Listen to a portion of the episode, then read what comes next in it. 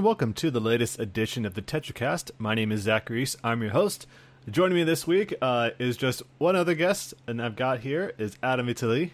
We have a, a lean production going right now. Yes, last week it was only me and Brian. Now it's me and you. Middle of summer, so people are have plans and are busy, and I just, wanna, I just want to rotate you two um, every single week. Just like we Brian Vitale and then Adam Vitale, the the twins. I'll just keep switching you guys out. That's all we got. So well, yeah, you, did you have to think about that for a second? Uh, yeah, it's yeah. We don't have anybody else this week, uh, but we still want to take some time to do our podcast like we always do. So this is the July 15, 2017 edition. It's actually kind of good that we decided to wait a little bit, only because they had a big reveal today. Um, so Disney had their D23 event uh, that was held in Anaheim, California and so they had a lot to talk about. We'll wait till get to get into that when we get to news. So first off, as we always do, we like to talk about the games that we've been playing. So Adam, of course, you had recently reviewed Final Fantasy XII: The Zodiac Age, the PS4 remaster that just came out, and uh, aside from doing a bunch of content as well for the game, you continued to play it. I've noticed. Yeah. So first of all, um, so Final Fantasy XII: The Zodiac Age everyone knows this by now, but it's it's it's it's pretty it's it's a, it's more than just a remaster. There's it's it's it feels very different playing through it again, especially if you've only played the uh, the original English PlayStation 2 release.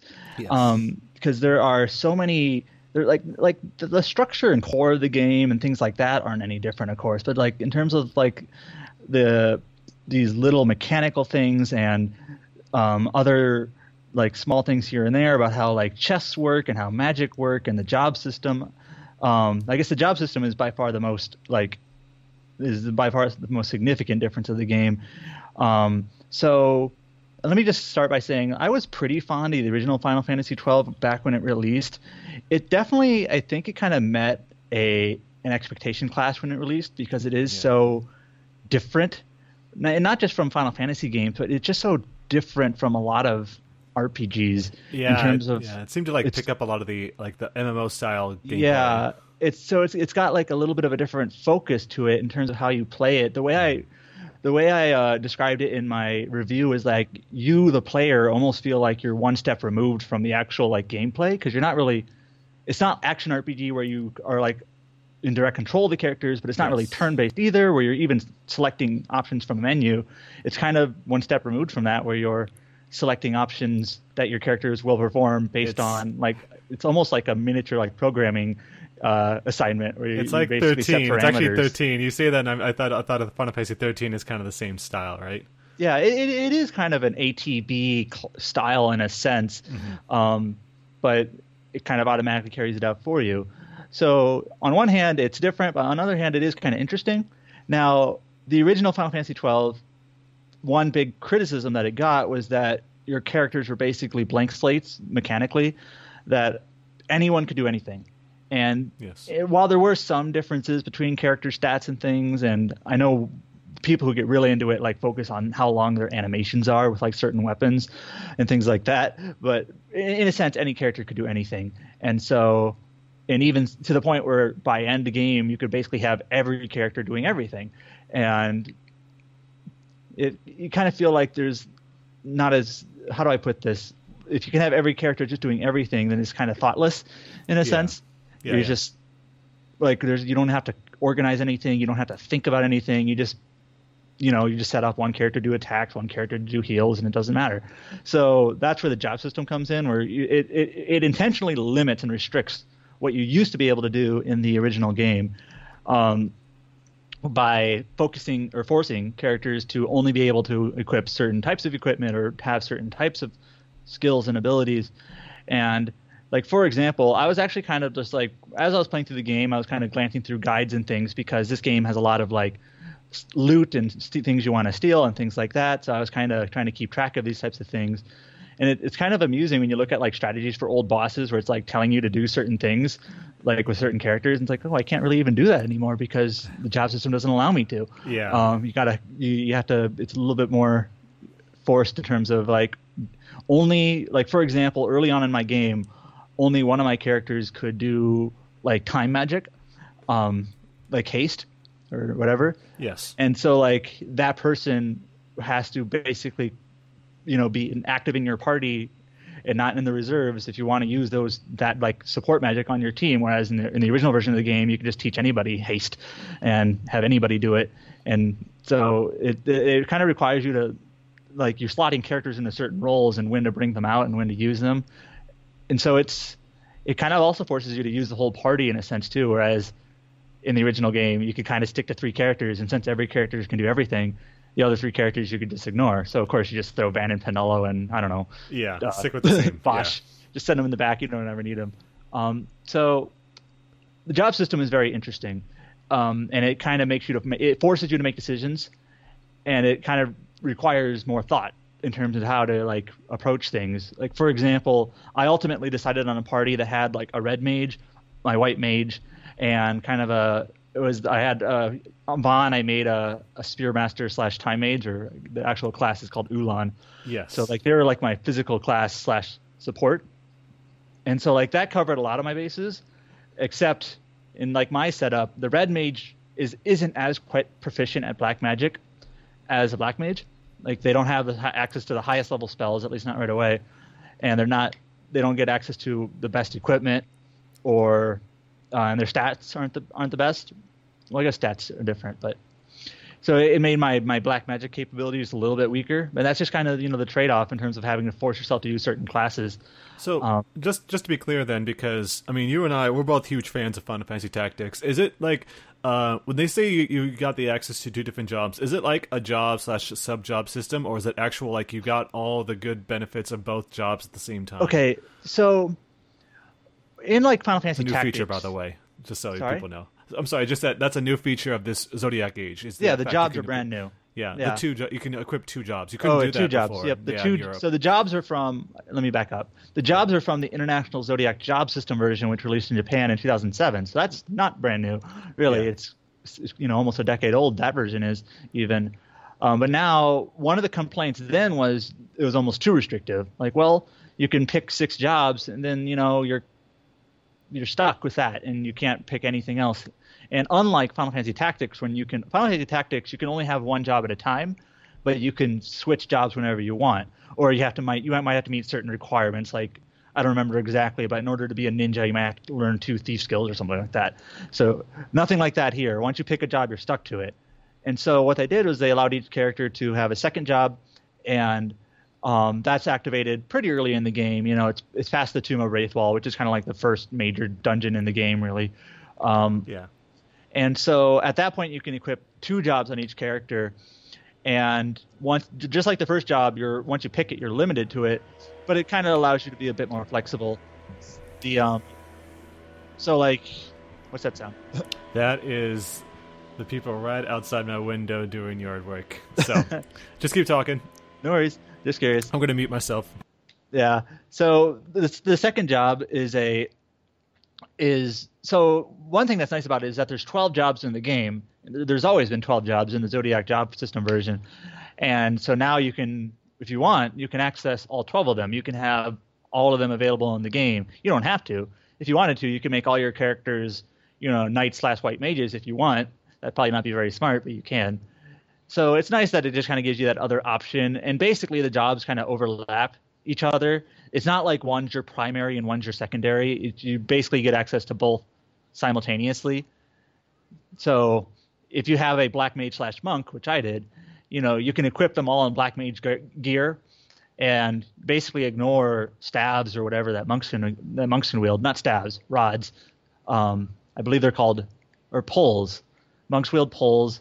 Black mages wield stabs. Okay, and so you can equip them with all black mage gear, or you can equip them with all monk gear. Um, but one nice thing about that combo in specific is that monks learn these passive abilities known as swiftness that raises basically their action speed. So you can now have black mages with increased action speed so they can cast magic more often.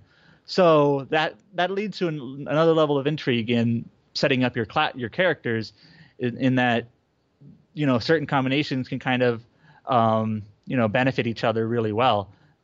So that's that's led to quite a bit of uh, um, from people buying the game optimization focus. They they want to make sure they create you know these class combinations that really benefit each other well. And I think almost almost maybe uh, paranoid on making sure they don't they get some optimal combinations. Um, I can see like you can kind of be playing around with like say like your entire party is red mages or something like that. Like you could play around yeah. with just having like those restrictions on you. Yeah. So I do think it is a little bit disappointing that you cannot like respec at all, not even for like a penalty or anything like oh, that. Damn. So like let's say you created um, I don't know if this is a good combination or not, but let's just say you created a white mage slash I don't know a white mage slash shikari, which a shikari is like a hunt is like a thief, and if that doesn't turn out very well, you're you're stuck with it. Um, nothing you can do about it at all. I mean, I'm sure that probably every combination of classes is workable. I'm sure there's not any that are like, wow, if you make this combination, you're stuck. Yeah. But it's just, it, it I, I kind of feel like it wouldn't have been that hard to allow the player to have some sort of way to, to you know change their mind. Even if it required them let's just say to like lose all their licenses and you have to start over or something like that uh, you know it just it'd be nice especially when you consider like every single other job system game especially or like final fantasy job system games in particular you can at least change your class you know yeah. later if you want. Final fantasy tactics even like yeah. final fantasy 10 2 you know you're you're not restricted to classes so it now, I'm not saying you should have had every character allowed to do every class because that's exactly what the original version did. But just it'd be nice. I'm not saying it has again. to be there, but it'd be nice. Um, now, one thing. So I was a fan of the original Final Fantasy 12, but you you had to be patient to play it. It's a very long game, and it's also a very leisurely game. It takes a long time to play and to kind of get through some of those later zones. Um, the pace of the game is a little bit more relaxed. Um, to the point even where it was criticized for like story pacing because it took a long time sometimes to get from one cutscene to the next because there was three explorable areas in between them that take a long time to, to play. Yes. Um, so you would, you could go you could go hours without seeing a cutscene. Um, but now the the new version of the game, this was actually introduced in the Zodiac jo- uh, job system version, is a turbo like speed mode, and after playing that, it's hard to imagine going back. Um, yeah. You, you you ultimately end up playing the game with like the four time turbo speed at pretty much all times.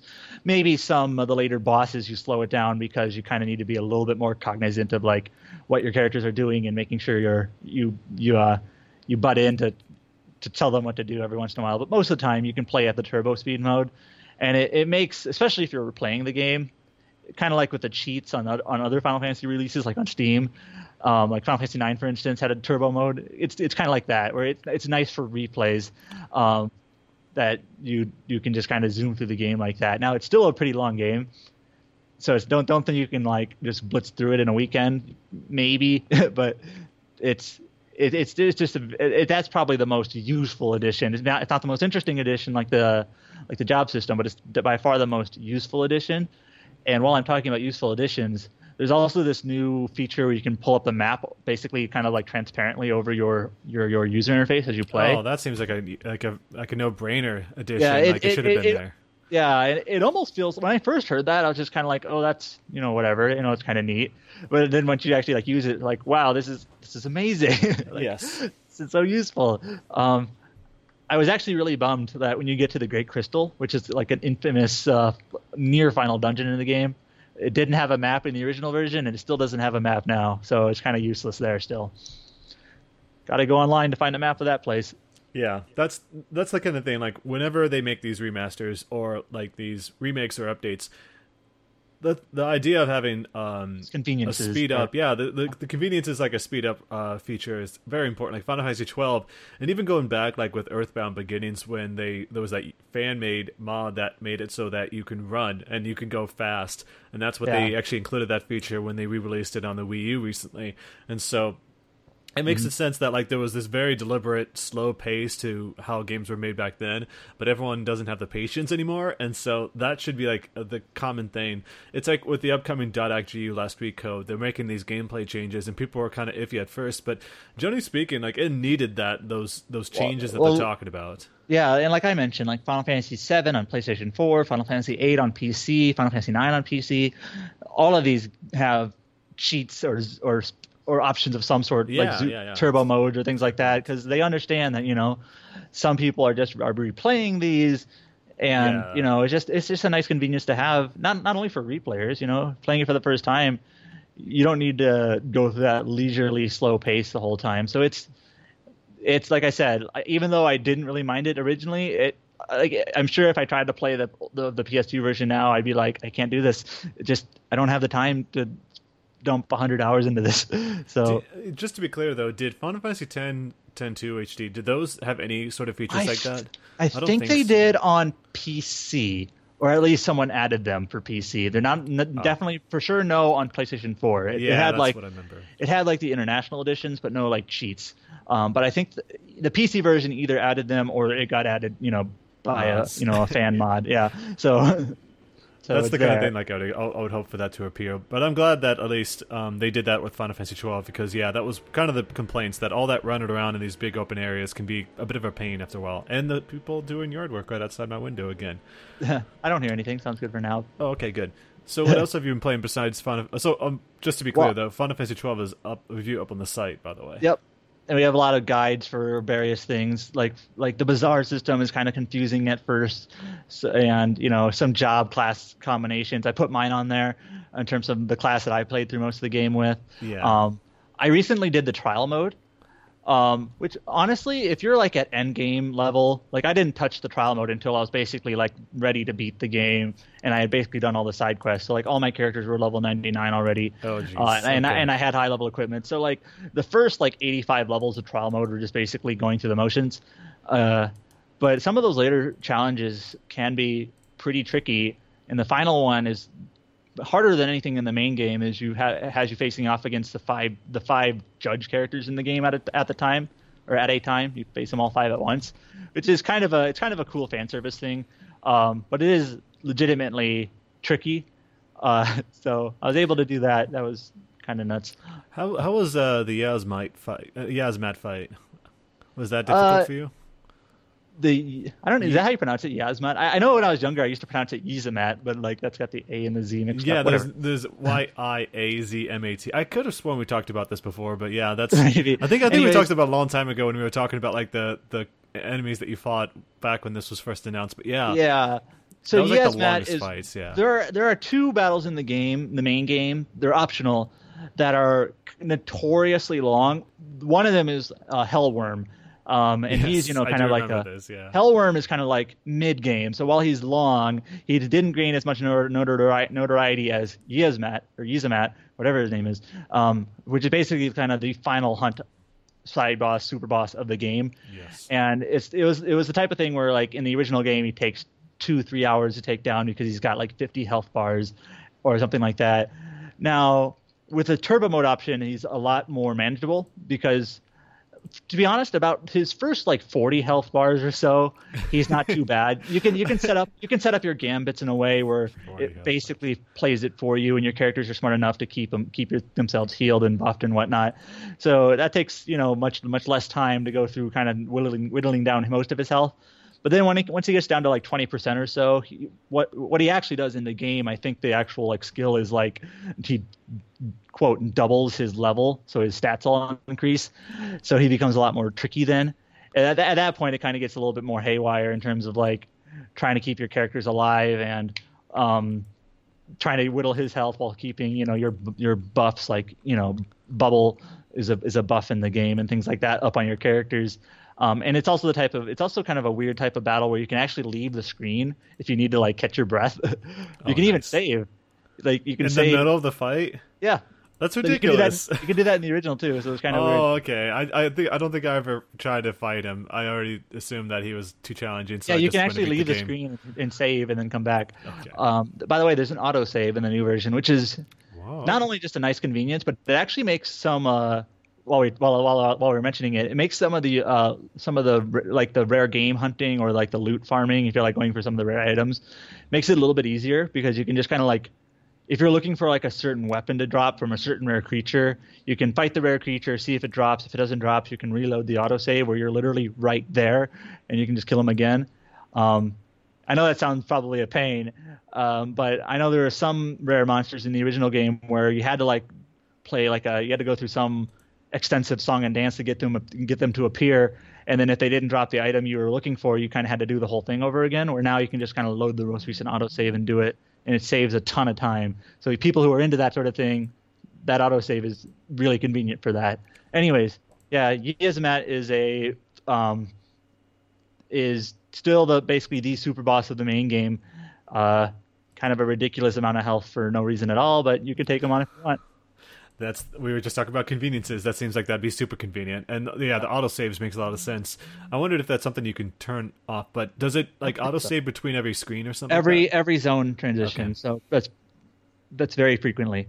Yeah, I don't know why you would actually not have an auto save feature for that, just because like it's especially nice what, because what sometimes there are enemies that run wander certain zones that are more powerful. Like like the first time you enter, for example, the Giza Plains, um, there are these werewolf creatures. Yeah, I got if you try taking them on right away, like relatively early early in the game, you're going to die. Uh, so it's kind of nice if you run into those those sorts of creatures where you like unwittingly, you know, get killed by these super strong enemies you weren't aware of, and you know you, that way you don't lose a lot of progress. You know, you're just right there. So it's nice. Well, awesome. So yeah, we've got all that content up on the site too. So is there anything else that you plan on playing? You've been obviously so absorbed with this game, and you just got that platinum trophy. Yeah. So it's actually we. I think it's been a while since I've been on the podcast um, because of E3 and Anime Expo and all this mm-hmm. summer stuff. Um, so I've actually been playing a little bit more of my backlog. I played the original two Breath of Fire games on GBA. Oh wow! Okay, yeah. And then I I also um, uh, I'm partway through the original Etrian Odyssey. So I've always been a fan of the dungeon crawlers. I've reviewed quite a few dungeon crawlers for our site, but somehow Etrian Odyssey has always eluded me. even though I played, even though I even though I played like um, Strange Journey, uh, Shin Megami Tensei Strange Journey, and uh, and Persona Q, which yes. are basically those they're games. basically they're basically not Etrian Odysseys. They're they're they're made by the Etrian Odyssey team based on other properties um, from Atlus. Mm-hmm. So I kind of figured with Etrian Odyssey five coming out, like you know what, I should just give this series a shot. And I, I know there's plenty of games I should choose from, but I kind of wanted to start at like the original one. Like how did this all start?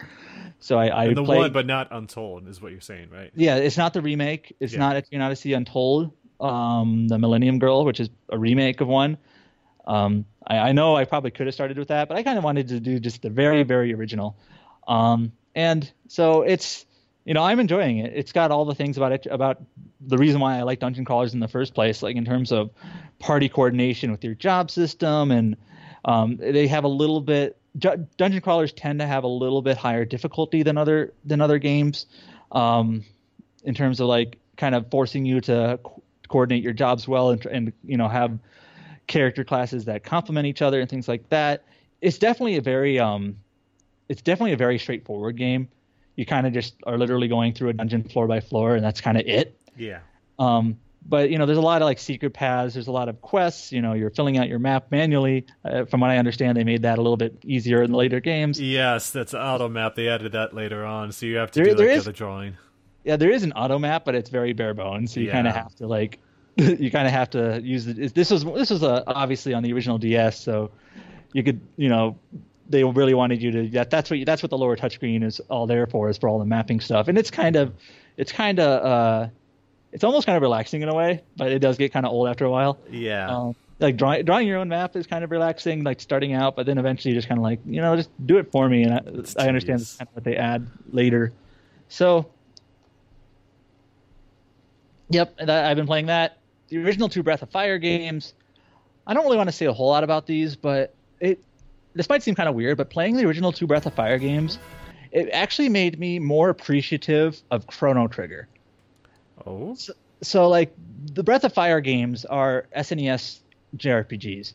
I think they released a little bit before Chrono Trigger. I think they were like 93, 94 and Chrono Trigger was 95. Yeah, yeah, it was like Shiren started a lot of that stuff. That yeah, so so they're a little bit older, but like when you compare like the localization quality, the sprites, the battle system, the UI, and all of that, it makes me more appreciative of what Chrono Trigger was able to do. Because Breath of Fire, when you play it, it you kind of have to. It, it feels old. You kind of have to like you kind of have to like mentally set your time your your mental time back to like 1993 like okay this is what games were able to do back then. Yeah. Where I, I, don't feel like you have to do that with chrono trigger. I think it holds up better and not just like its art style but just just the game itself.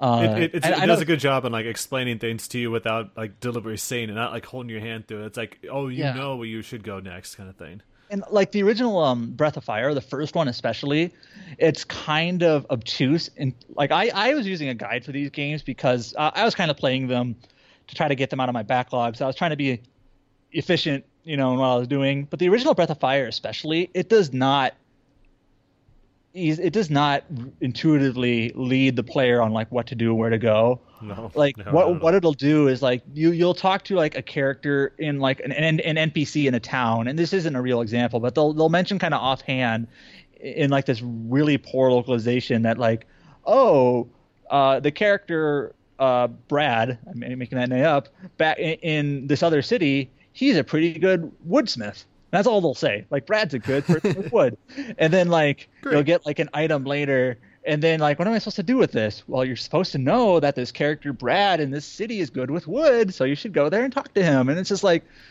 how you. Oh wow! So, like it's yeah, like if you if you never talk to this NPC, you would never know that. Now that's a made up example, but there are some times in the game where it's basically just that. Yeah, Unfortunately, I, I played that, this yeah. a little bit more than a month ago, so I don't remember exactly.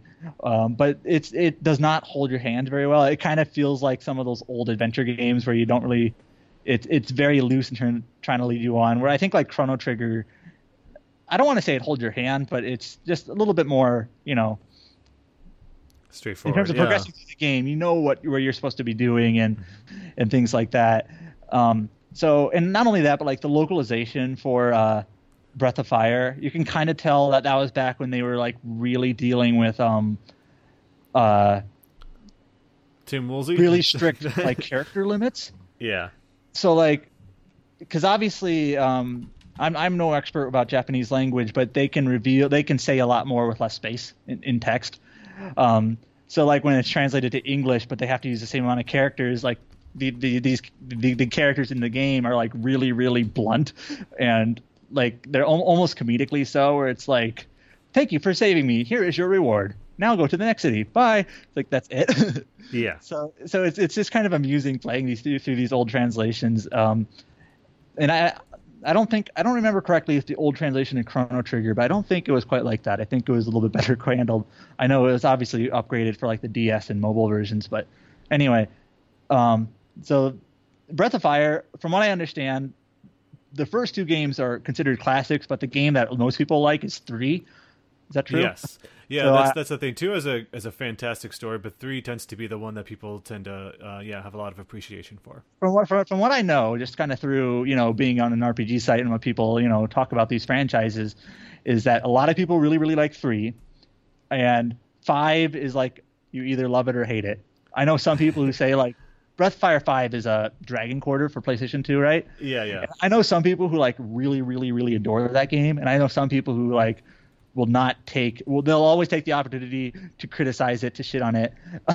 So like i don't know what i'm expecting there because it seems like some people really like it and some people really don't. Oh so, totally. I totally know what you mean. So i don't know much about four. Like Four is a great game. I thought it yeah. was uh, it was a pretty fantastic experience for me. I wouldn't say it's as good as three was, yeah. but I did I do remember really liking the characters and the uh, the formula. Although, if I'm not mistaken, it was not a big step up from three. Like it wasn't like a huge change. It just kind of took a lot of the same systems. All I know is like the, the sprites for uh, so these these are like all sprite based games except for five.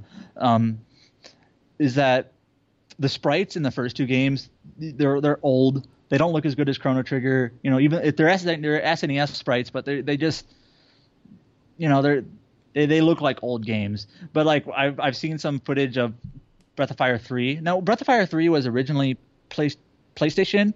Yes. And then it, it also has a PSP version. That's the version I have. So I don't know if there's a tremendous difference between them, but like the sprite work in that game looks like really good. Yeah, so, I'm, I'm, sure it's like that, you know, typical PSP, like better sprite work. Yeah, yeah. but Regional. so that, I'm actually really excited to play Breath of Fire 3 just because of that that jump in visuals from SNES sprites to PSX or uh, PSP sprites. They they look really good, and sprites. You know, I miss sprites. So. Oh yeah, absolutely. I, I, think it's it, it was a three. Like I said, was a great game. I think four yeah. might be maybe might be my favorite actually of of the group. Um, just because it was for the time, I remember when I was playing it, like the sprite work was incredible. Like it was yeah. some of the best visuals I remember on the PlayStation. But um, yeah, you're uh, obviously you can only go up from here until well, that's, five, that's, which that's is the great of, thing you about might love five. that's uh, five. I'm I'm curious to try, but uh, anyways, but that's the great thing about sprites. Um, like especially, I, I know I, I criticized Breath of Fire sprites, the originals, because they're kind of old, but like some of the best aging games are the are like SNES games because of the sprite work. Yeah. Um, or some SNES, or some PSX yeah. games. Like one of my favorite games is Valkyrie Profile, and I love the sprite work there. Yes, so, very nicely. Whereas like a lot of other like 3D PlayStation games, obviously don't age as well. So I, it actually kind of bums me out that it seems like more and more games, even low budget games, just have like chibi character models instead of sprites. Yeah, do you think like personally that uh, like I Am Setsuna and the upcoming Lost Sphear would really benefit if it was actually 2D sprites and not like these chibified I'm not models? sure. So I, I started I Am Setsuna. I haven't finished it yet, but like it it does. I definitely don't like the look as much as like a sprite based game because it's sure. just it's you can tell it's made in like a it, well I mean it's a low budget project, um, but it's just I just don't really like like the chibi character models. Well, now I'm sorry, go ahead. One thing that Square Enix has, or uh, at least Silicon Studios, Project Octopath. That's what I was going to mention. Yeah. That that looks. It almost looks like. Uh, I don't know what it looks like. It, it almost looks like Final Fantasy VI or something like that. Um, in terms of its sprite work, we don't. We have. I mean, we barely have seen it. Um, but it's it's a sprite based game. It looks like so. It's like, it's like 3D dot game heroes a little bit. Yeah. That's what I got. Yeah. So I'm interested. And uh, when I when I say sprites, that's also why things like uh, like Odin Sphere look really really cool. You know, they're not really sprites, but just these these 2D animations and things. You know. Oh really, yeah, I, I assume you're really excited for 13 Sentinels too. I've never actually played. I played a little bit of Dragon's Crown. I haven't played Odin. It's, it's Odin Sphere, right? Yeah, yeah. I just want to make sure I'm not mistaking it. I haven't played that. Um, or you would uh, really like that game, I think, because it's it's an incredible experience, especially because characters are so cool. Muramasa is also villain, Vanillaware, right? Yes. Yeah, so I've only played a little bit of Dragon's Crown, which I thought was, you know, I've only played a little bit of it, but I thought it was just okay. Um, so, but yeah, that that thir- 13 Sentinels game looks, I, I, think it looks cool, but we still don't know much about it, even yeah, so much. long after its announcement. We know it stars, we know it's like modern, postmodern, and it stars uh like mechs, like Gundams, and that's really about it. We don't we don't even know like really what type of game it is. I mean, it's probably a side-scrolling like beat 'em up RPG thing, but it's we just haven't seen a lot. Yeah. So, so what have you been playing? Um. Yeah. I mean, so for me, it's been kind of uh not not a lot to be honest because I've been sort of doing a lot of other things, you know, and for my free time, I'm kind of used to just catching up on like YouTube videos and stuff like that because I follow well, you, a bunch of people. But well, Anime um, Expo was only a couple weeks ago, right? Yeah, it was. It was. Actually you're really just, busy with that. Yeah. Uh, so, and I already miss it honestly because Anime Expo was a, a fantastic experience. Um, it's obviously just once a year where I can go to these conventions. Before I used to go like two to three conventions a year. Now that's just like my one. And because I couldn't go to E3, that was something I was really looking forward to all year long and got to do it and I had a lot of fun. I would highly recommend anybody out there who has even like a passing interest in anime to go check it out, and even video games because there's a lot of panels that I mean, all have like, to do with games. Kind of like how Comic Con is definitely not just about comics anymore.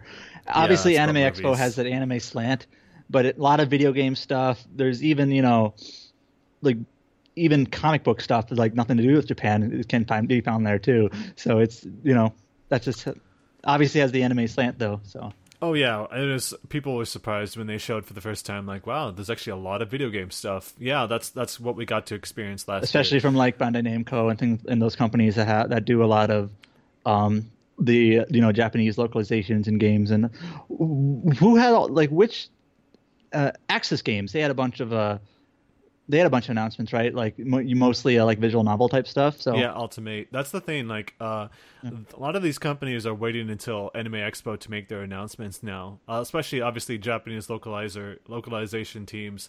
Um, they found that that's kind of their that's their E3 really, because uh, yeah. uh, otherwise at E3, uh, play, get, people like their, their, stuff gets drowned and buried. Yeah. Well, it's the thing where like NIS America and Xseed and companies like that, uh, not really Xseed, it's like NIS America and Idea Factory. All they do for their meetings is have people meet them at the bar. That's yeah. kind of all they do. So they don't really have a, a stage presence at all um, mm-hmm. compared to other companies.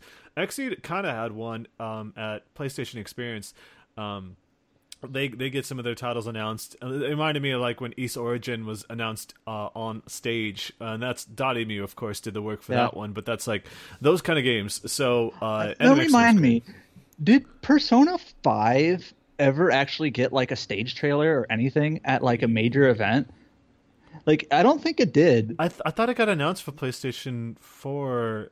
Was it also I mean, PlayStation Experience? was that TGS? I think it was TGS. Oh. I might be wrong, but uh, like, uh, what I was, what I, I might be wrong on this. So I don't. I'm thinking. I'm thinking like even Persona a... Five had a hard time. Like, you wouldn't see it in a press conference or things like that. No, like, e- even there. though Persona has clearly been, you know, much more popular and kind of outside of the niche realm now, it's still, you know, like Final Fantasy. You'll see on, in like these major press events at E3 or whatnot. But games like Persona, still even that is still not there. You don't you don't see it as often. I mean, obviously that's something people are interested in, but it's just so what I'm getting at is that Anime Expo is where these kind of companies can show off, you know, these sorts of games, and that's really their audience. So yeah, that's the kind of experience that I got here. But yeah, once again, you know, highly recommend checking it out, especially because you know four day passes are like seventy bucks, and so uh, and he, and for the most part, a lot of people went there, but a lot of people also decided to just hang out around like little Tokyo and go to a bunch of ramen places because yep. Los Angeles is awesome. Um, but yeah, that's that's. Uh, it, but that was you know a couple weeks ago. So uh, other than that, it's been kind of what I've been doing is easing a little bit back into Nioh. I talked a little bit about this on our last podcast that you weren't a part of, but um, it's because this past week they announced that the new Nioh DLC would be coming out on July 25th, which is called now this Defiant is Honor. This is the the Defiant Honor. Yeah, Defiant Honor. Oh, okay. Um, and this, this is the, the is this? I haven't played Nioh, so let's kind of, let me get straight here. This is like the second major DLC, right? Yeah, it's okay. because the first one was like it came out at the beginning of May, and so this is the second one. And so I assume the last piece will be sometime, maybe at the end of September or something like that, just to kind of space it out. Um, it's been. I don't know about the the timing of these DLC packs because it feels like it's been a little too long in the tooth since they did that, and I don't know how many more people are playing Nioh. I talked about it before, whereas like it felt like it was Call of Duty map packs, and like they take too long, and then the sort of the audience uh, uh, it declines, especially because Koei Tecmo and Team Ninja, especially, they've been making a lot of changes to the balancing of the game, and it's frustrating a lot of players. It's frustrated me consistently, and so um, this second DLC pack though is trying to obviously bring pe- people back in. So yes, it's the second of three DLC packs. It's all about storming Osaka Castle, which was teased at the end of the first DLC, um, and uh, this time, instead of Masamune Date, which was the first one, War in the North, they have Sanada Yukimura, uh, who is sort of the arch enemy of Tokugawa's clan, who your character is a part of, is part of Tokugawa's, uh, the toy, uh, uh, the the clan itself, and so, um, that's kind of been uh, interesting to see the stuff that they're talking about doing here, and so now apparently you're joined by Date, and he's he's kind of fighting alongside you, but now you've got to fight Maria again, uh, since she kind of retreated. She was the uh, the female character that I, I, took a couple pictures of, but uh, she's one of the characters that you fight in the first DLC. But she, you know, leaves and and sort of uh, holds herself up there while everyone else is trying to siege the Osaka castle, which is so she. Is she like a main character in these DLC stories then? Yeah, and bottom line, okay. Osaka Castle is supposed to be like the big final battle between before the Tokugawa uh, the clan take take over uh, Japan and uh, then you've got like many years of peace and prosperity after that. So this is kind of like the last big stand between the two yeah. clans to determine who gets to rule Japan. And so the, some of the things they mentioned that this new DLC would have, uh, for one thing, it's going to have a new weapon, which is the tonfas, which people who don't know, they're kind of like nightsticks, you know, clubs, yeah. that kind of thing. So um, I know what they are, but they're hard to describe. It's like It's like you you holding sticks, onto like a wooden sticks. rod, and then it has like it's almost like a, it's almost like a large like almost like a log. um, it's thick that kind of goes down your forearm, right? Oh, I mean, it's so. just I mean, if anyone's seen a, like a police nightstick, that's that's what they are. That's pretty much it. Like you don't have to think about it too hard. It's just okay. that's all it is. So uh, it's it's a good idea to have this because the last weapon they had was called the Odachi, which is kind of like a very long sword, and so that weapon is very slow. And so I assume that this is yeah, obviously supposed to be a very fast weapon to counter that. And you, let me get this straight: is this DLC out yet or no? No, July twenty fifth, like oh, okay. I mentioned. Yeah, uh, for, yeah so, so. for, for, some reason, I was thinking you were pl- you were like played it, but not no, yet. No, okay. not yet. Um, I'm looking forward to it though. But yeah, like the they have the Tonfas, which you know hopefully they'll have some pretty cool combos. Um, the one thing I'm kind of concerned though is that uh, when they introduced the Odachi weapon in the last DLC, all they did was add the new weapon. They didn't add any new skills to the previous weapons that were already out and like already available. And so it's kind of it was kind of disappointing because uh, unless they do that, it's just they just add a new weapon and call it a day, and that's kind of disappointing because then you don't really expand upon the combat.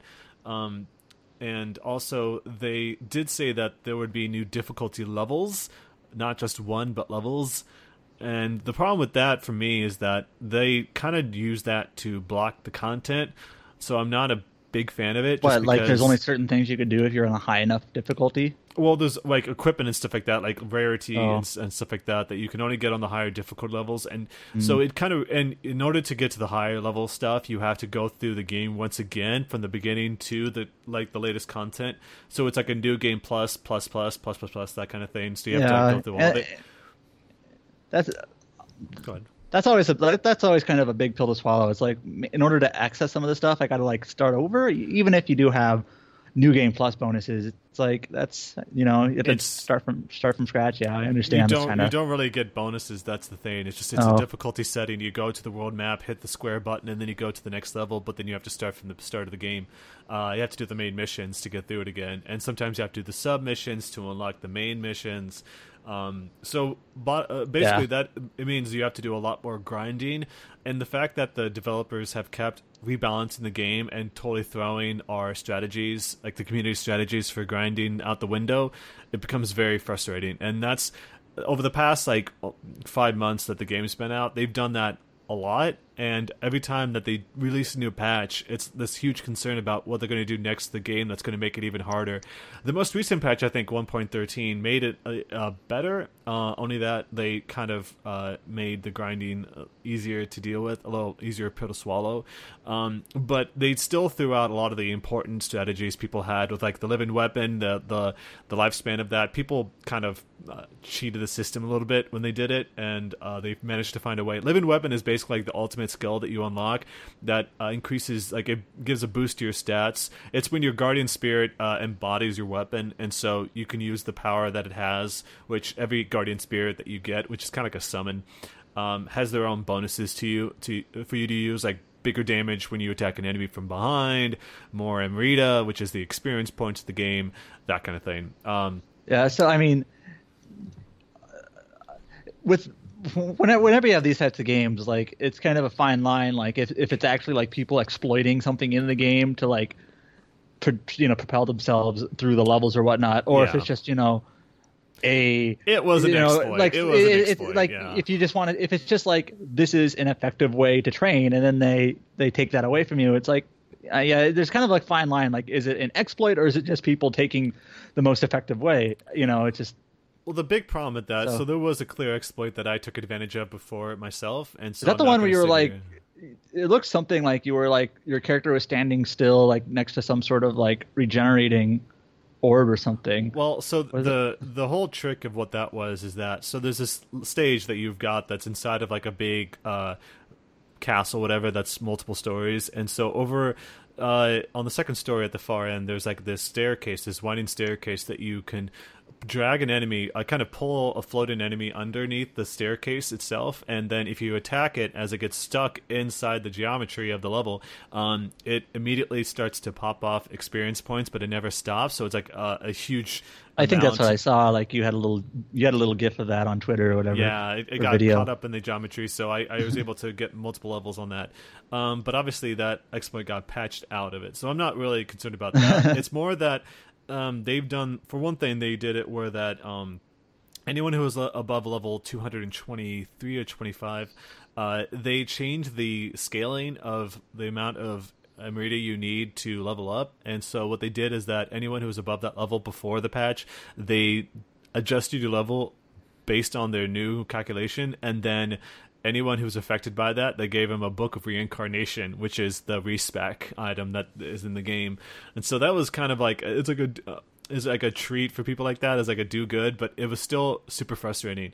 And they have to continuously give out these items. Um, they even got a new item that gives uh like for um these prestige levels, these prestige titles, which is like if you do sp- certain uh, quests in the game, it's kind of like an in-game achievement system. If you do these certain things, uh, you can do a random uh, permanent uh, bonus to whatever you want. So like you have your living weapon uh, is lasts longer, you get more health, you do more damage. All these things they're like permanent boosts but they're very small. Uh, so like you know plus five to your health or something like that. So very minuscule. Yeah. Um, but that's that's the thing. It's just that I, I'm I'm I'm kind of cautious about what they're going to do with this DLC only because like people have been so dedicated to this game. I myself have been playing it off and on since it came out, of course. Yeah, I mean, I'm like level... playing it. It seems like every time playing it a little bit. Every time yeah. we talk, anyway.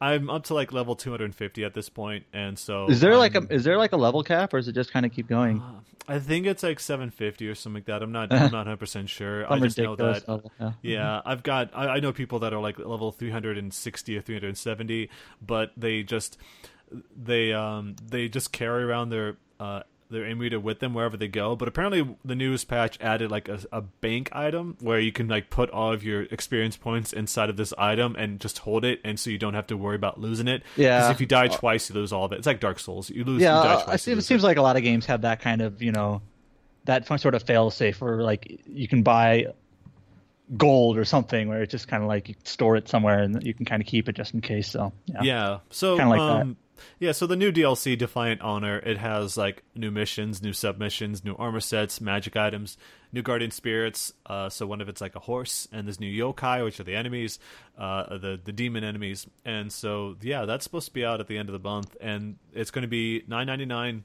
Uh, unless you have the season pass, which obviously will be free.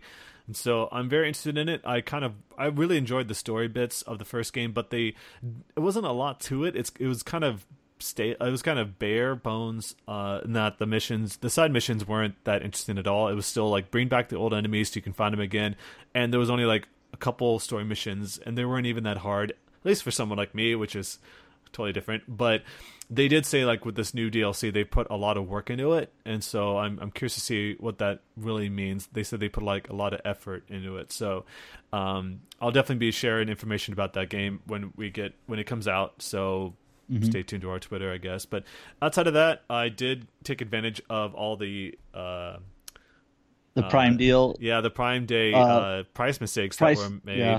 So I got. I've actually. I'm, I'm probably going to play them eventually, but yeah, I got like you know Kingdom Hearts 1.5 and 2.5 and Kingdom Hearts 2.8, Dragon Quest Builders, Crash Bandicoot I, Remastered. I wanted to get the only thing I really wanted to get that I didn't already own was World of Final Fantasy. Yeah, I missed out. And then that. I missed out on it. Like it, it, was like thirteen dollars, and now it's just back up to like thirty five or whatever it was. Like eh. yeah, so the yeah the Kingdom Hearts games they're like thirteen bucks a piece. I got the limited yeah. edition Kingdom Hearts two point eight that was thirteen. Dragon Quest mm-hmm. Builders was ten. Crash was six dollars. Yep. That was like the three game trilogy remastered that came out just like recently. There was even like this point when that everybody's golf game that's supposed to be out at the end of August that had a price glitch on it, so you can pick that up for the pre order for twelve bucks. Well, there's also like I know like Ever Oasis, which is you know just a 3DS game, but just came out, and you know you can get, you it's forty dollars. Yeah. You can get it for you, People bought it for thirteen or whatever it was. Yeah, yeah, yeah. So, so that's there was a lot of games like that. So, but that only lasted like in minutes. So yeah, people no, didn't like, jump on it. I, I, I got, I like,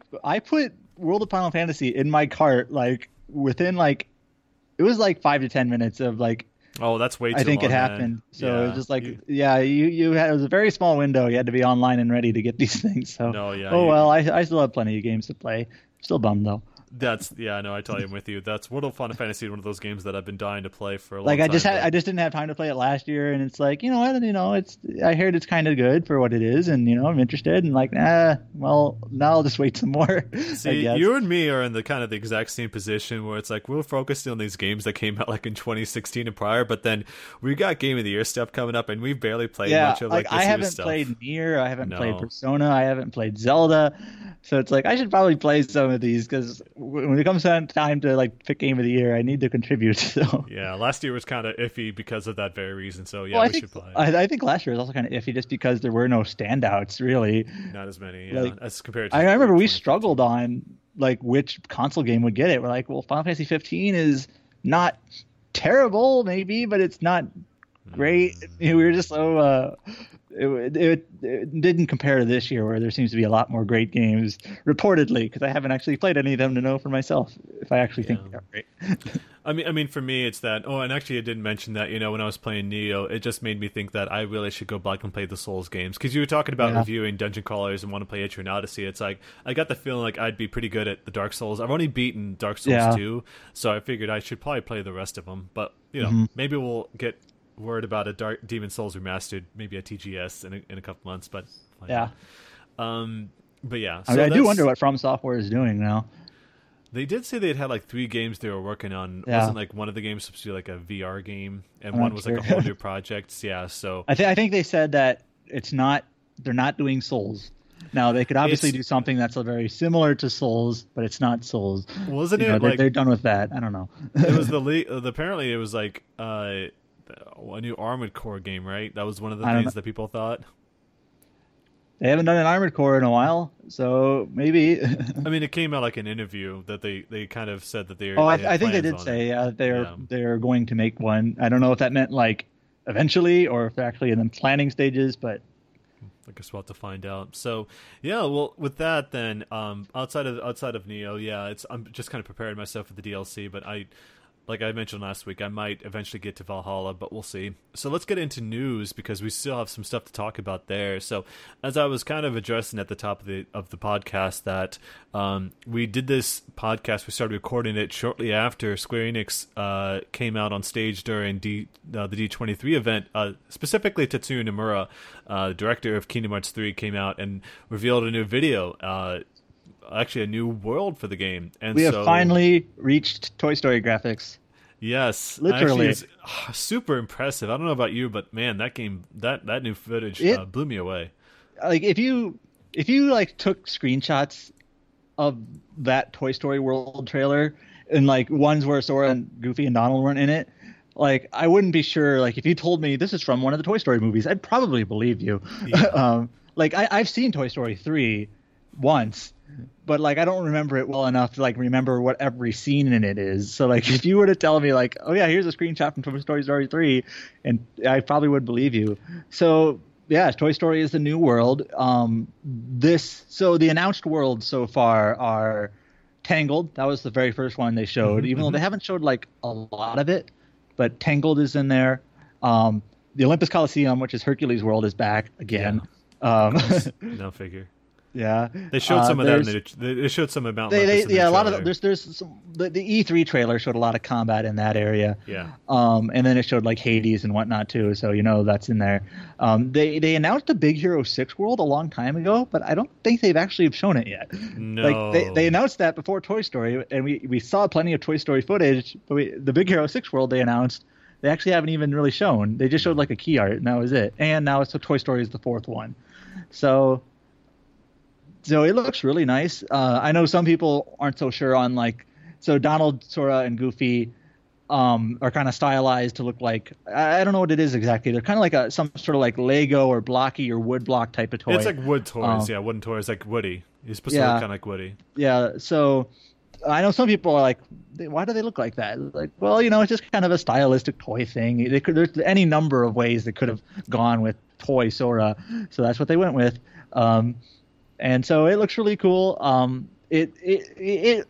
I mean, this is kind of obvious, but it like the combat looks kind of like a souped up version of Kingdom Hearts 2 with a lot more like combination attacks. They showed a couple of those, or like Keyblade transformation attacks and things like that. Mm-hmm. So there's one where like in the trailer today, like he gets like a Keyblade thing that looks like almost like a mallet, um, kind of just bonking things around with this like yeah. giant mallet smashing thing. the ground, like leaving a big crater. Yeah. yeah, so it's it's a very colorful game. Um, one small thing in the trailers they showed now these UI elements are probably temporary or you know fake for now or whatever, but they showed that like you have Sora, Donald, Goofy, Buzz, and Woody kind of as like a party all at once, um, which is you know a little bit different than being limited to three as you were in previous games. Yeah, uh, that was a big thing. I, I, remember people like kind of addressing that. It's yeah, like, they, they, saw. Is it they just saw because it's? I'm sorry. Is it just because it's like uh, Woody and Buzz, or is it that that permanently we're gonna have up to four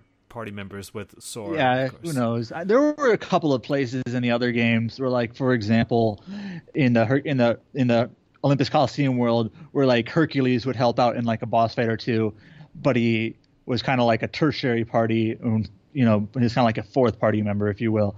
Um, so they've done that before, but like, who knows what they do? What, what they'll do with like the extra Disney party member characters now. Um, and they also announced that it's coming out in 2018. I don't know if I believe them. That's what they said. so I mean, yeah, that's that's it looked it looked pretty incredible from the footage, but yeah, they've got like yeah the hammer and the drill, and then yeah. you saw the different characters. I'm just personally very happy to see that because uh, Toy Story was one of the first movies I saw as a kid, and I saw it in theaters, and so seeing them again in that type of area was really exciting. I mean, this is before, if I'm not mistaken, I think the new Toy Story movie is supposed to be out sometime in 2018 or maybe it was 2019. 2019, yeah, because Incredibles 2 is out next year. But um, it's it, well, especially especially because uh, like the Kingdom Hearts games, I don't think have done any Pixar yet. Am I right no, on that? this is the first one. Yeah. Yeah. So like, if they were to add a Pixar sto- world, Toy Story is that's got to be it. Yeah. So it's, it's, not like Cars where we like a bunch of walking cars. Like car, like, like what? Cars, Monsters Inc. Nah, like Incredibles would maybe be cool, but Monsters like you got to go Toy Story. Yeah. So like for that, you know, it's it's got three movies, almost four, so it's definitely relevant. Um, it's not just some it's not just some random selection. So it, it that makes a lot of sense. It, it's kind of unique in that you have like these toy Sora and Goofy and whatever, and so it's it's cool. Now, whether or not this game actually comes out in 2018, who knows? Maybe it'll surprise us. I honestly like uh, I I'm I'm assuming that's why they haven't announced the month. I mean, I personally do see it coming out next year. I don't know if I mean that's like a, a kind of a silly thing, but like it seems like they've gone all hands on deck with that, as opposed to Final Fantasy VII Remake, which seems like yeah. that's going to be sometime in 2019. And so that seemed far less likely to be shown out in 2018. When someone said maybe Kingdom Hearts 3, I'm like, okay, I can kind of Especially now that they've shown two substantial trailers, like basically in two months. You know, they showed the E3 trailer last month, and then the yeah. Toy Story stuff this month. It's like, okay, that's a that's a substantial amount of footage that we've seen now, like this year uh, it, it, had been a while before then since we've seen much, so it's at least we know they're making some progress. I, I mean, guess. Kingdom Hearts three was announced when Final Fantasy Versus became Final Fantasy fifteen. Yeah, that, so that was more than four time. years ago. So yeah. it's been it's yeah we're, we're due. So yeah, I, I could totally see it happening, especially because Kingdom Hearts is more relevant to them. It's more popular, and so they have a lot. They have a more vested interest, especially with and, Disney. I'm sure trying to push it. So yeah, and Kingdom Hearts also it kind of. uh it it, it it it breaches like the the niche Japanese RPG audience. Like I mean, Final Fantasy already does, um, but like Kingdom Hearts and Disney, like I mean, just kind of speaking anecdotally on our on our Twitter feed, we get always get so much like response for anything Kingdom Hearts, more so than a lot of other franchises, even big ones. Like it's that Disney pull, man. It's it's a big game. yeah. So yeah, so I'm, I'm pretty excited to see more of that. Uh, they did say they'll have more world, worlds to announce by the end of the year, so maybe we'll yeah. see something else at TGS. But TGS or PlayStation Experience or something, or yeah. Yeah, drip feed of content when you're like waiting for some big worlds. I think like everyone I, assumed I mean, there'd be what. I think the last world they announced, Big Hero Six, which I still haven't shown really, was like the end of 2015. So yes, really drip feed. I think they announced officially Olympus Coliseum since then, but like who cares about that one at this no, point? No, that's if it, it's going to be like a return to old worlds. And we should also point out that they also said that the new Toy Story world would have its own original story. It's not yeah, tied it's not, to any of the movies. Yeah. which is awesome. I think which is cool. probably good. When they usually try to tie it to the movie, it's like like a watered down version of the movie, and it's just like, eh. I mean, that's really... kind of what the other Kingdom Hearts games did, is that they yeah. try to tie it into the events of the movie itself, or something like that. So yeah, and sometimes it works, but most of the time it's just kind of like it, no, it never, uh, it never really worked. Actually, I don't think it ever did. Honestly, I mean, uh, I, am thinking, I'm thinking, uh, like the Mulan world. It's just kind of like this really watered down version of Mulan, inserting Sora into it, and it's like, eh. It like I remember this part from the movie. It's I guess, anyways. It bummed me out because yeah, uh, the Mulan movie is one of my favorite movies of all time. Yeah. So I mean, I'm, I would hope they did more. So yeah, that's that's kind of the big news that they had. They also played around with some toy soldiers with army soldiers, and it was kind of awkward. But... And Nomura didn't seem like he expected that one. no, he kind of if you watch if you watch the video when they were trying to say everything like tell everyone to say goodbye, he kind of hid behind the crowd like on stage. He just kind of went on his own, and so it's clear he felt uncomfortable at some point uh, being up there, uh, which is not too surprising surprising considering how uh, he's typically by himself, and you only usually see him through video messages. So I'm not mm-hmm. too shocked about that. It seemed like he didn't know what was going on when they started dancing the toy. That's, that's, what, I was that's what I meant. Like he didn't seem like he was expecting it the first time. They kind of came out twice. Like yeah, the army men were bugging him. I think at some point, but yeah. Uh, so outside of that, with the Kingdom Hearts 3 Toy Story reveal, um, we already talked about the Nioh DLC. Another thing that was announced. So last night uh, in Western in the in the Western world. It was obviously in the middle of the day in Japan. Uh, Nippon Ichi held their 25th anniversary stream, uh, and they talked about a, a, few different things that they were going to be doing. Uh, like one of it was like they announced a new tabletop game that they have in development, but the mm-hmm. bigger news was that Makai Wars, which was previously a PlayStation 3 game that was announced this past uh, in, in, the in the most recent uh, weekly Famitsu magazine that that game had been canceled, which now, I assumed it was canceled a long time ago. Uh, they now, announced that. Let's back up a second. So I have heard of Makai Wars, but I never really paid attention to it. Now this was a PlayStation 3 game announced like a decade ago or something like that. Yes, it was announced so, a long time ago. So people just assumed that it was no longer a thing because it's been so long, and you know they hadn't so, said anything on it. But it was it was officially canceled just recently. Yes. The, the weird thing was is that when they when they announced that it was canceled, people were shocked. Like some people were shocked. I'm like, are you kidding me? Like no one was really thinking about that game for the longest time. So like no one was expecting it to be reannounced as an, a PlayStation 3 game anyway. Like I didn't I didn't really get the the concern about that. Now I do get the fact that Makai Wars as is was announced now in this stream as a mobile game. So basically, so basically, it went from PlayStation 3 game to a mobile game. So people were like assuming that it would be on PlayStation 4, I'm guessing, and on yeah. Vita and all that stuff. But no, this is going to be uh, a mobile game, and it still stars Asagi, which is one of the best characters in the Sky series. So I'm happy to see that, or at least the Nippon Ichi characters. So wait, um, wait, I played the first two Disgaeas. I don't recognize her. Is she not in those? No, she's from Makai, uh, Makai Kingdom. Uh, oh, but okay. she was an unlockable character in Disgaea 5. Okay, bonus. Okay, I, I haven't played a lot of the the Nippon Ichi stuff. So some of these are maybe like they're like some of their crossover characters. I don't know, but well, that's the thing is that this game will have crossover characters. So it'll have characters yeah. from Disgaea and Yoro which is the uh, mobile game from Clover Lab, who is also developing the game.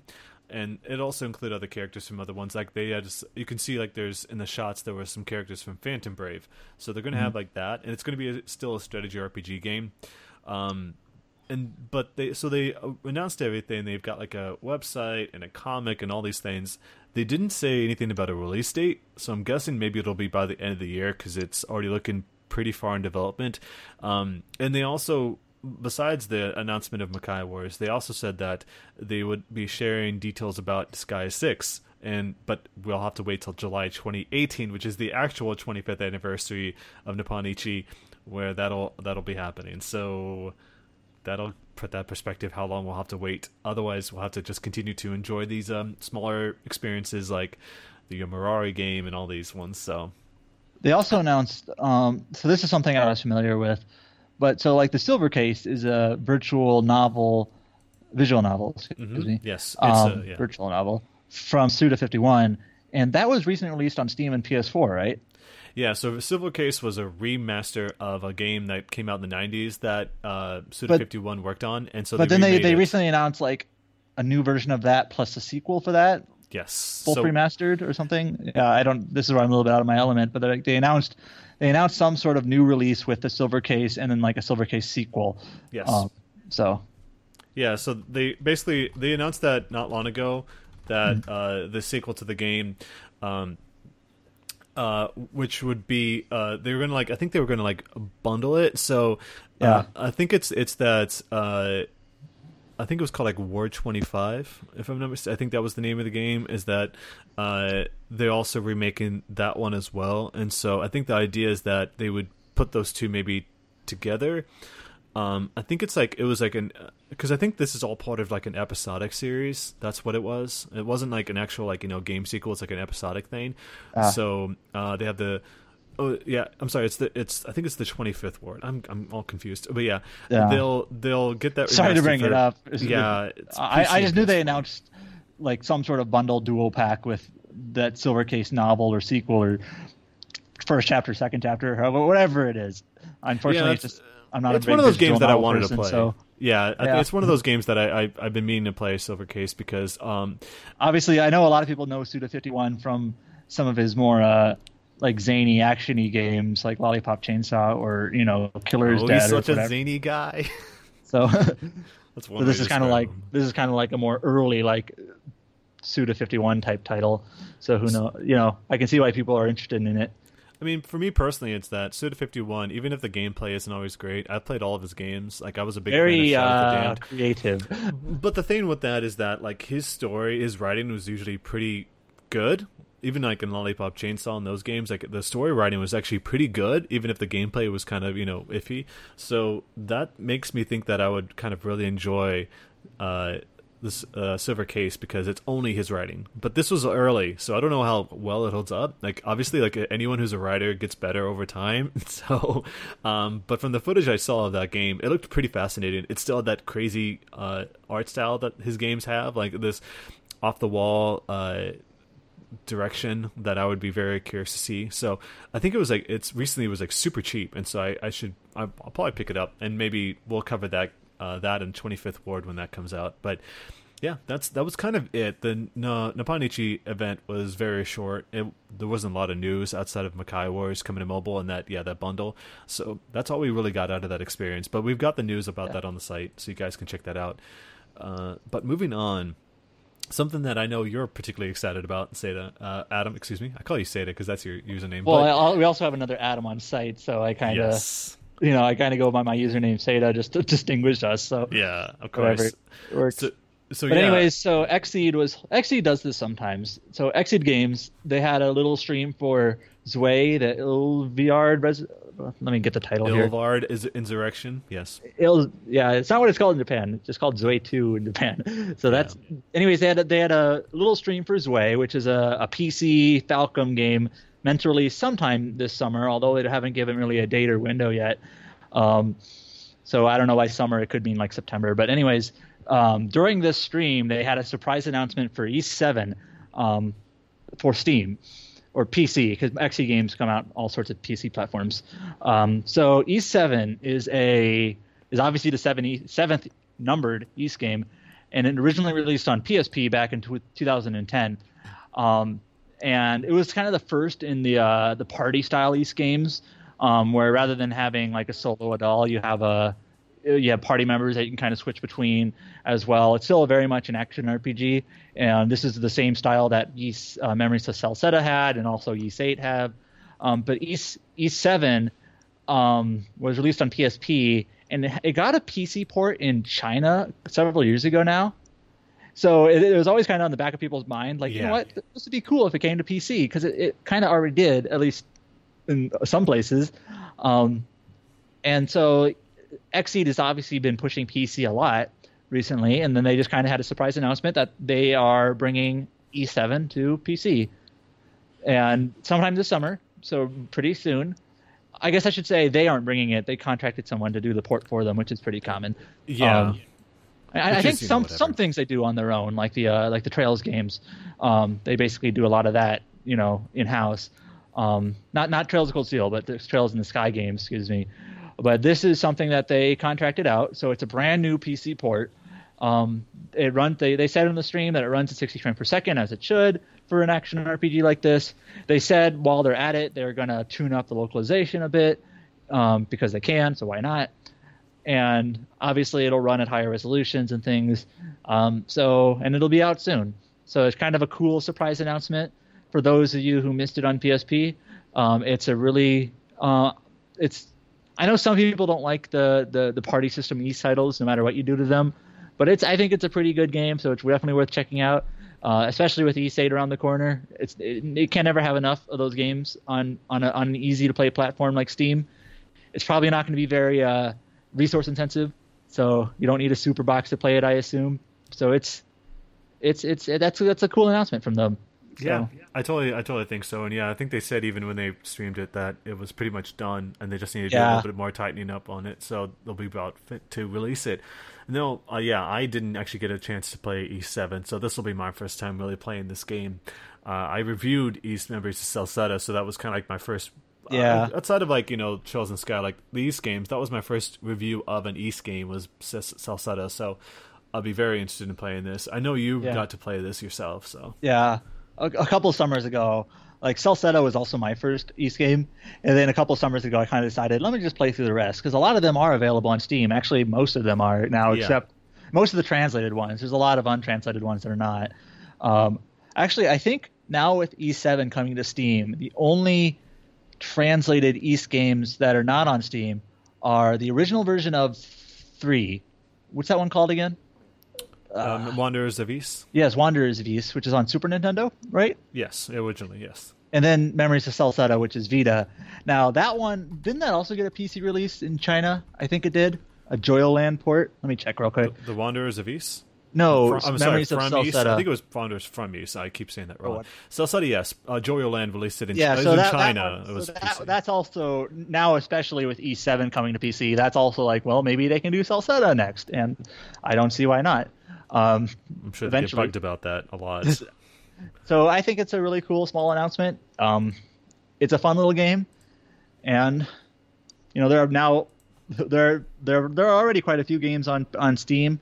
Now there's just going to be a few more at the end of the year. There's going to be two more Ys games on Steam, so lots to choose from there. Yeah, I'm glad that at least it seems Xseed's got like a big market there. Clearly, with uh, Trails of Cold Steel coming out next, I, it might X- be in August the, uh, this is one thing I really appreciate Xseed doing. Like, like late last year, they brought uh, they they brought Xanadu Next. I mean, Xanadu Next was always a PC game, but you know, even though it was a very very very late, you know, English localization, they released it on on on Steam and PC, and I think it's a fantastic game. Obviously, the Trails and Trails in the Sky games are PC games, and they're they're late localizations as well. But a lot of, obviously people are very very fond of those, and they just released Trails in the Sky, the third, uh, not the third chapter, but the third. Um, and then they have Trails of Cold Steel coming to PC. They have the, they have Zwei, which is another late localization to kind of working through that backlog. Um, Ys 7 they obviously already translated, but they're bringing that to Steam. So it's I I, I, I you know I, I like them. I appreciate that they're doing this.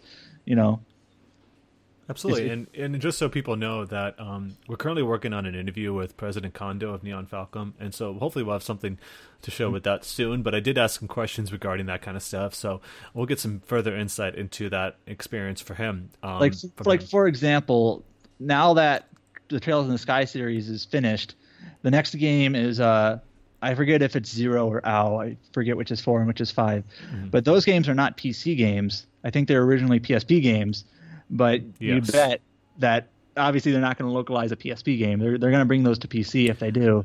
And no, so they already yeah made it pretty clear with the yeah, third that they're not going to do the, that anymore. So it's the type of thing where like even though those games are kind of old now by you know by Japanese you know standards, those released a long time ago, they'd be brand new to us. So I think that's something that Xseed is definitely going to consider um, now that they're done with Trails in the Sky. So I don't think they've just considered it. I think they've been fighting really hard to get it. Actually, yeah. that's that's all the from everything I've heard from Xseed and from Brittany, who works at Xseed. They're really trying hard to get it. I kind of feel like though NIS America's trying to muscle their way in uh, to take care of that themselves. Personally, we'll what out. I think, what I know I you personally would, don't want it, but yeah. No, personally, what I think would make the most sense is like it makes Falcom is obviously, and we've talked about this before, is kind of like distributing their their licenses to different localizers. Obviously, Aksys Games has uh, Tokyo Xanadu, and Nisa has now the Ys Eight.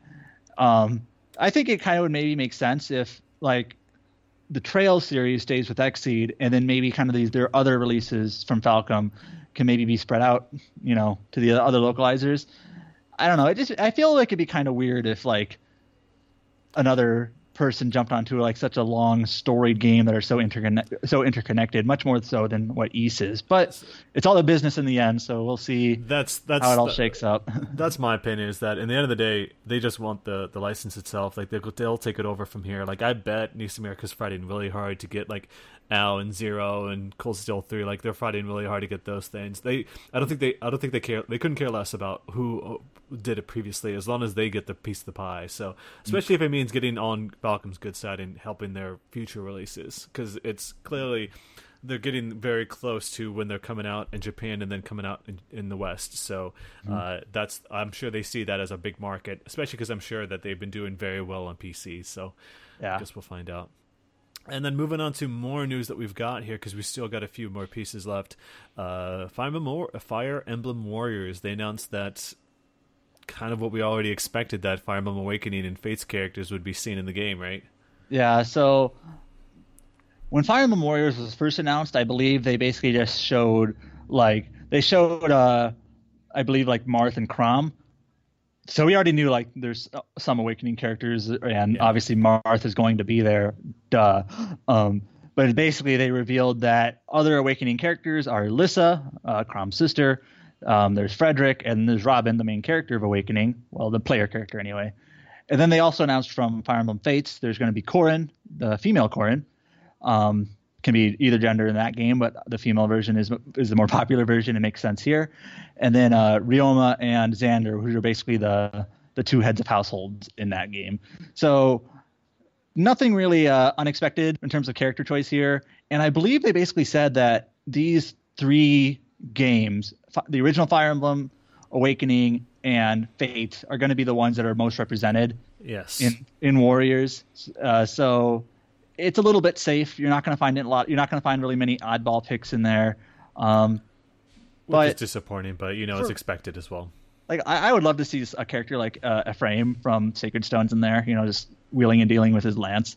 But yeah, it's clear that they're going for the more sword based. Yeah, they're going for the. They're going for too. definitely like obviously Marth, and then like the more recent, you know, fans, you know, p- fans who are, who jumped in with the 3DS titles, people that they're going to be familiar with. Mm-hmm. Uh, mm-hmm. So I'm not really a big fan of these uh, Warriors or Musou games, but I think Fire Emblem they they did it with with uh they already did it with uh, Hyrule Warriors, and honestly, Fire Emblem probably fits a little bit better than than Zelda does, anyways. So it's yeah, I think yeah. it, it's a, it'll be a cool little fan service game for people who uh, can't get enough Fire Emblem.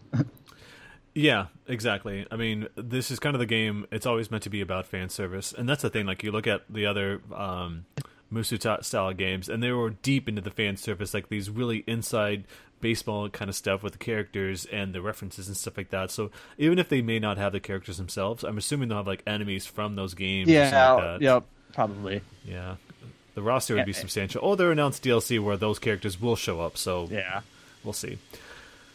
I can't yeah. believe I can't believe that's also coming to 3DS. Like, yeah, isn't that weird? Like, I wonder how they're balancing. I don't, I don't mind handheld games, but the 3DS especially is kind of getting up there in age, and like a Warriors game, I don't know.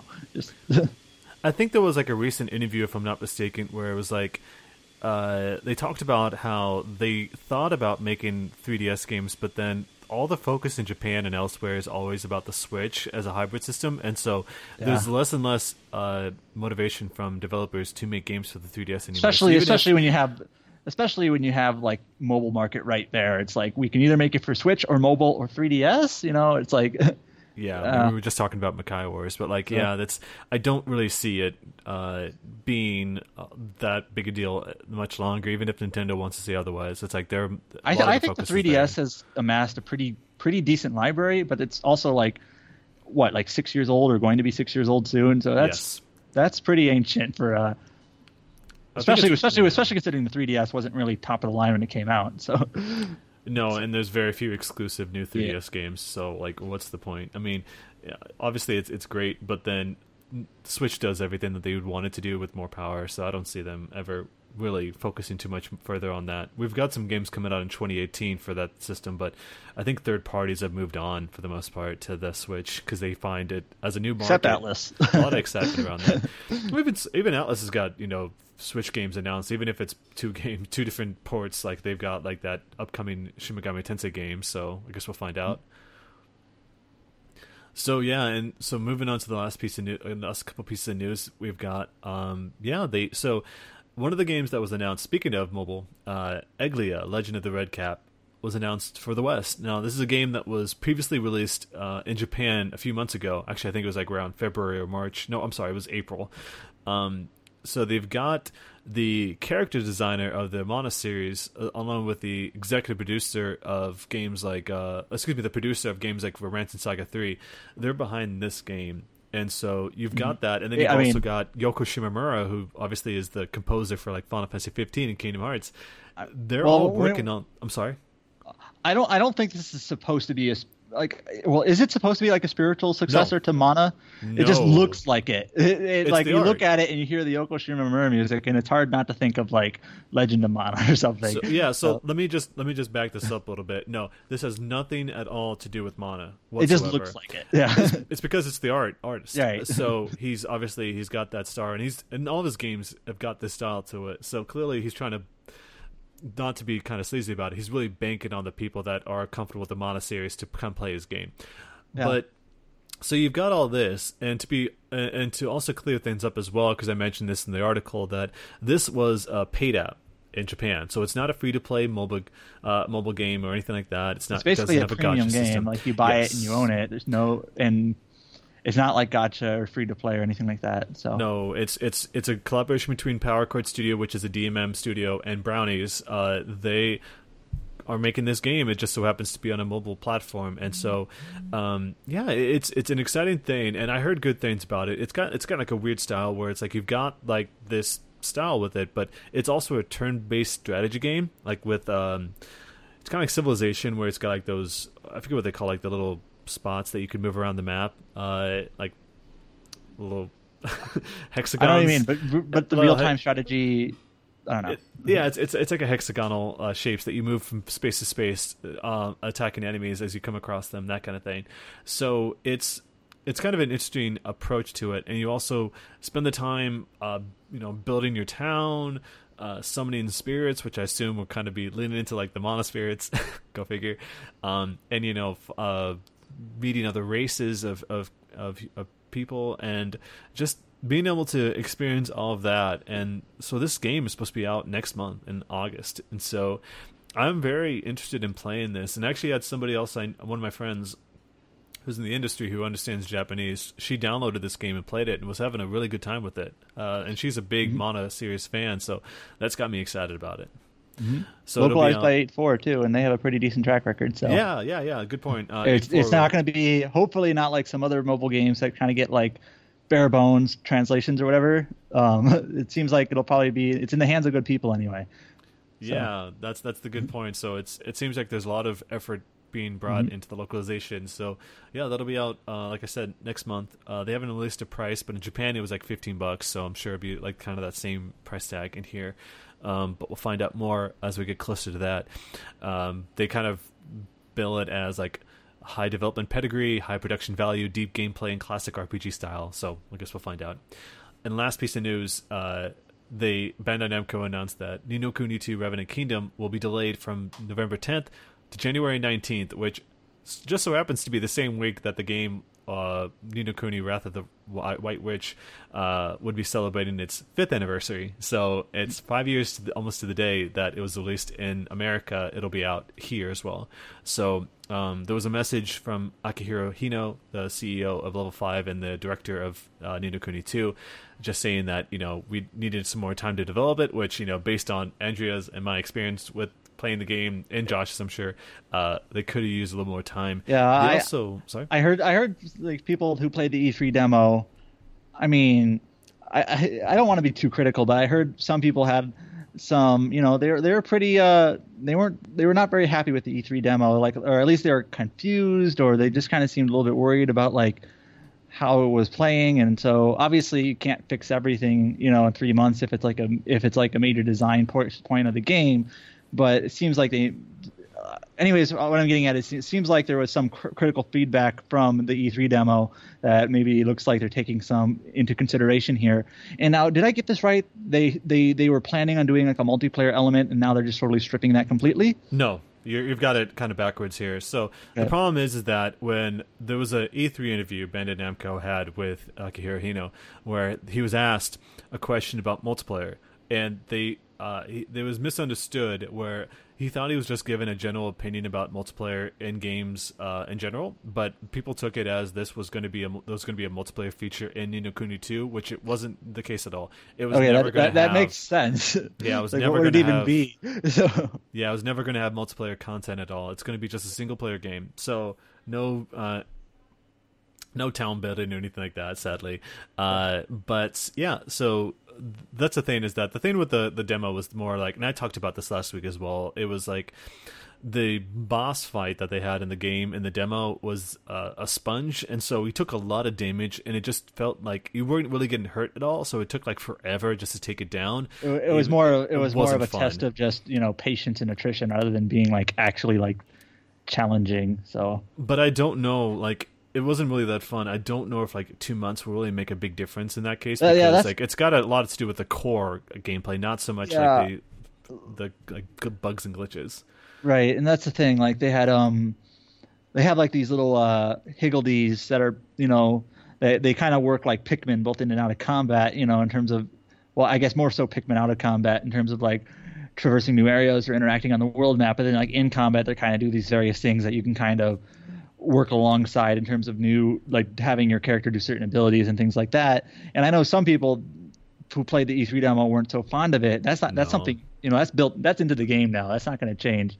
It's so. not. Yeah, it's not that fun, especially because all it is is like you're running around a, uh, like a circle arena, and you have to like there's like these hot spots on the area yeah, like, that like if the blue ones like are like circle make a circle, you can like do something with it. You run over to them and you stand in the circle for a few seconds, and then they do something. It's really yeah. kind of it it's already kind of disappointing. But like for me, I really enjoy Ni no Kuni One's story, and so as long as that's good, I I'm hopeful. And the music yeah. sounded great, so that's that's I think that's enough for me to at least appreciate the gameplay, uh, even if um, I might be distracted and, by it. And it gives me more time to play the other games that already came out this year. yeah, exactly. And lighten up the back half a little bit, just enough. Maybe I can finish up one of these or first half 2017 games. Yeah, I mean behind and for and you know it's uh, it makes me hope that they do eventually release Ni no Kuni One on PC, even if the second one's coming out. Like right now, you can do that right now with PlayStation Now because uh, Ni Kuni is all, is on PlayStation Now.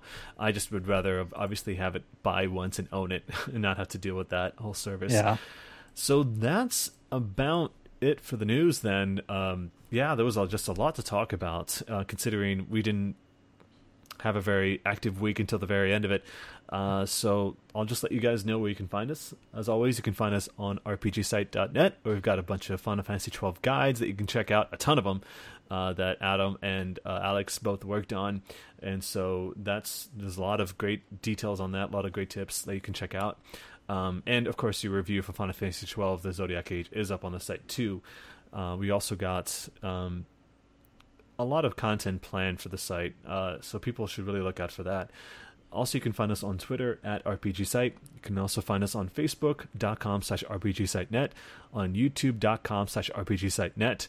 Um, on you can always look for us on iTunes. Just search for TetraCast. There was an issue with the last week's podcast where I messed up on the date, and so the episode did not get up on that until like just the other day. So I do apologize for that. We should be able to find it and download it now. You can also uh, check us out on Discord. Our permanent link is discord.me slash RPG site. Uh, we've always got a lot of active community. A lot of people excited about the recent news about Kingdom Hearts 3, as you can imagine, with the drip feed we discussed. And lastly, we'd like to talk about where you can find us on Twitter. So where can they find you, Adam? Uh, K-I-N-G underscore S-E-D-A. Great. And you can always find me at Zach Reese. So That's much it. simpler than mine. Yes, we talked about this. It's really complicated. I keep it simple. Um, but yeah, that's that's it for this July 15, 2017 edition of the TetraCast. Thank you, Adam, for being a part of this. And thank you, everyone else, for listening. Uh, catch us next week for another episode. Bye, everyone.